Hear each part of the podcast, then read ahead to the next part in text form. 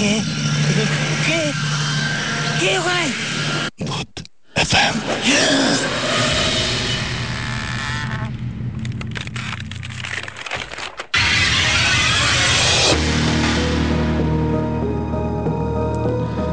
শুনছেন সবসময় রেডিও ফুটতে সাথে আছে রাসেল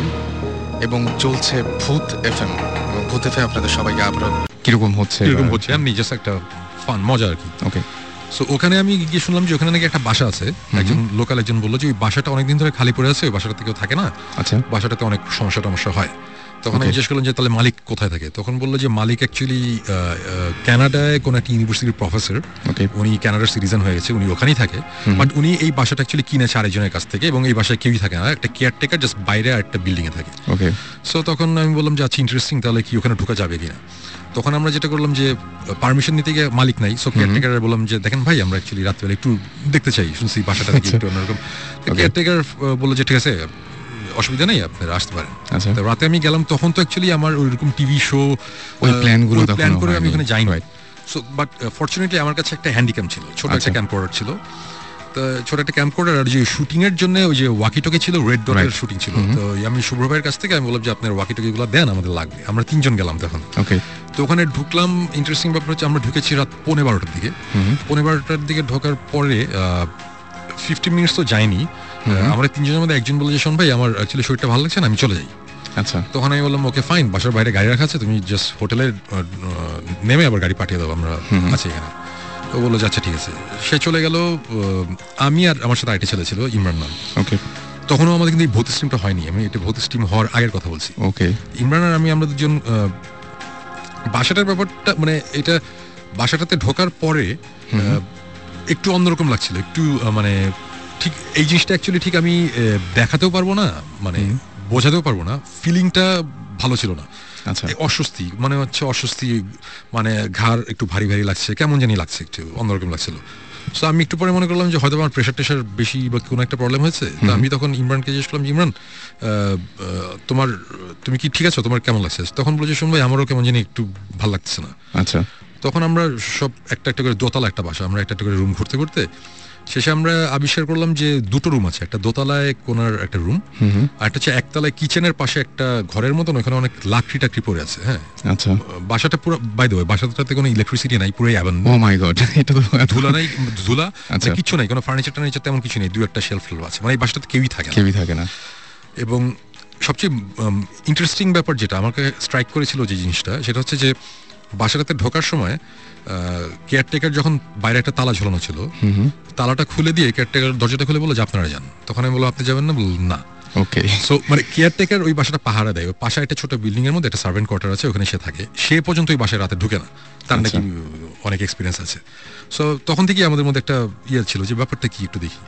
সো আলটিমেটলি আমরা সব কয়টা রুম ঘুরতে ঘুরতে দুটো রুমে গিয়ে না বেশ অন্যরকম মানে এটা ঠিক আমরা ঠিক বোঝাতে পারবো না মানে গুজ বাম্প হচ্ছে খামাখাই মানে আচ্ছা। কেমন জানি লাগছে সো তখন আমি ইমরানকে বললাম ইমরান এই দুইটা রুম তো কেমন জানি লাগছে একটা কাজ করি তুমি একতলায় ওই রুমটাতে থাকো আমি দোতলায় রুমটাতে থাকি তো আমরা দুজন আলাদা হয়ে গেলাম স্পিড আপ সো সে নিচে আমরা উপরে আমি উপরে ওয়াকি টকিতে কথা বলছি কথা বলছি হঠাৎ করে মনে হলো যে খুব উইয়ার্ড একটা নয়েজ পেলাম কোন একটা জায়গা থেকে মানে এটা হচ্ছে অনেকটা আহ, বিড়াল কাঁদে না মানুষদের মতন করে রাইট বাচ্চাদের রাইট মতন করে রাইট রাইট ওটা ঠিক বিড়ালের কান্নার আওয়াজ ঠিক না আ- আওয়াজটা হচ্ছে ফর এন এক্সাম মানে আমি যদি এইভাবে বলি যে একটা বিড়াল কানতে চাচ্ছে কিন্তু কেউ যদি বিড়ালের গলাটা চেপে চাপে ধরে তাহলে যেরকম। ধরে রাখে মানে তার আওয়াজটা আসতে চলে যাচ্ছে আসতে চলে যাচ্ছে মানে আটকে যাচ্ছে আর কি জিনিসটা খুব উইয়ার্ড লেগেছে এবং এই আওয়াজটা একতলায় ইমরান ছিল সেও শুনেছে আমি দোতলাতেও শুনেছি একই আওয়াজ একই রকম আচ্ছা। আওয়াজ। এবং আহ, কিন্তু আওয়াজটা কিন্তু খুব ফেইন্ট একটা আওয়াজ ওকে ইমরান উপরে আসতে বলে যে শুনবে আপনি কিছু শুনছেন আমি বললাম যে হ্যাঁ আমি শুনছি তা আমরা আশেপাশে রুম টুম ঘুরতে ঘুরতে হঠাৎ বললাম যে ম- আবার আওয়াজটা পেলাম তখন বুঝলাম আওয়াজটা ছাদ থেকে আসছে ওকে আমরা দৌড়ে দুজন ছাদে গেলাম ছাদে গিয়ে দেখলাম যে ছাদে কিছু নাই ছাদে কিছু নাই নিচে ধূপ টাইপের একটা আওয়াজ হয়েছে ওকে আমরা আবার নিচে আসলাম নিচে এসে দেখলাম নিচে কিছু নাই তারপরে আহ, আমি দোতলায় যে রুমটাতে ছিলাম ওই রুমে একটা ক্লজেট ছিল আহ, দেয়ালের মধ্যে একটা আহ, আলমারি টাইপের দেয়ালের সাথে লাগানো ছিল তো ওটা আমরা অনেক টেনে খোলার চেষ্টা করছিলাম ওটা পারছিলাম না ইন্টারেস্টিং ব্যাপার হচ্ছে আমরা যখন উপরে ছাদে গেলাম ছাদ থেকে যখন নিচে আসলাম এসে দেখলাম যে ওই দোতলার ওই রুমটার একটা পাল্লা অলরেডি ওপেন খোলা ওকে সো তখন আমার এক্সপ্লেনেশনটা হচ্ছে আমরা অনেক টানাটানি করেছি বাসার অনেক পুরানো ওটা তখন লুজ হয়ে গেছে আমরা যখন উপরে গেছি তখন জিনিসটা খুলেছে সো Okay. এটার সাথে ভৌতিক কিছু নাই সো ব্যাপারটা এরকম আচ্ছা বাট এতটুকু আমি বলবো যে আমরা যতক্ষণ এই বাসার মধ্যে ছিলাম আমাদের আহ, একটা সময় এসে বুঝলাম যে আমাদের মানে মাথা টাথা অনেক ভারী হয়ে যাচ্ছে মানে এই জিনিসটা কখনই আমি বোঝাতে পারবো না যে ফিলিংটা কি মানে অনেকটা জ্বর আসলে যেরকম লাগে ওই রকম একটু ওরকম লাগছিল তারপরে একটা সময় আহ, আমরা ওখানে থাকতে থাকতে উম, একটা সময় যেটা হ- হলো যে আমি ওয়াকি টকিতে নিচে একতলায় তখন ইমরান দোতলায় আমি আবার আমরা আলাদা হয়ে গেছি ওয়াকি টকিতে ওকে বলছি আচ্ছা তুমি তো কিচেনের পাশে দেখো মানে পুরো ঘটনাটা ছিল এরকম যে আমি তুমি তো কিচেনের পাশে অনেক খিদা লাগছে দেখো তো ফ্রাইড চিকেন টিকেন পাওয়া গিয়ে ফাইজিং করছি জাস্ট মানে হালকা করার জন্য সিচুয়েশন কজ একটু কেমন জানি লাগছিল আমার কথাটা তখন শেষ হয় নাই ঠিক আমার পায়ের পিছ- পিছনে এক হাত পিছনের দিকে হবে উম, মানে ফ্লোরের মধ্যে মনে হলো যে খুব জোরে মানে ভয়ঙ্কর জোরে একটা আওয়াজ মানে কেউ একটা কিছু দিয়ে ফ্লোরের মধ্যে খুব জোরে বাড়ি বাড়ি দিয়েছে দিল আচ্ছা ঠাস করে একটা আওয়াজ এবং আমি ডেফিনেটলি আমি ভয় পেয়েছি হুম, আমি অবশ্যই, সাথে সাথে ঘুরেছি যে কি cause এটা একটা অ্যাবান্ডেন্ট একটা বাসা দোতলা একটা রুমের মধ্যে আমি আছি এবং এই রুমে কিচ্ছু নাই কোনো একটা ফার্নিচার নাই হঠাৎ করে এটা কিসের আওয়াজ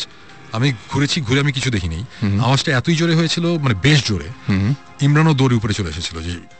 মানে সেও ভয় পেয়েছে যে উপরে কি হচ্ছে ওকে এবং তখন আমরা বেশ ভয় পেলাম তখন আহ,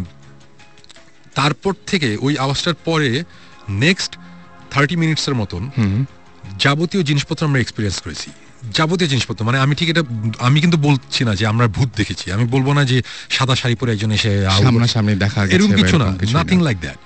বাট আমরা যেসব জিনিসপত্র এক্সপিরিয়েন্স করেছি এটা মানে আমি এখন বলছি না এগুলো জিনিসপত্র সবই ডেফিনেটলি ভৌতিস্টের যখন টিভি শোটা আসবে ওখানে আসবে বাট এরকম কিছু জিনিসপত্র আমরা এখানে দেখেছি যেটা আহ, কোনো অবস্থাতেই বাংলাদেশের একটা মফস্বল টাউনের একটা বাসার মধ্যে যে বাসাটা সত্তর আশি বছর আগে বানানো হয়েছে সেই বাসায় ওই বাসার কনস্ট্রাকশন মানে বাসাটা বানানো যে হয়েছে সে আমি একটা সাইন দেখেছি একটা ফ্লোরের মধ্যে খোদাই করা মোজাইকের মধ্যে এগুলো জিনিস থাকার কথা না এগুলো খুব আহ,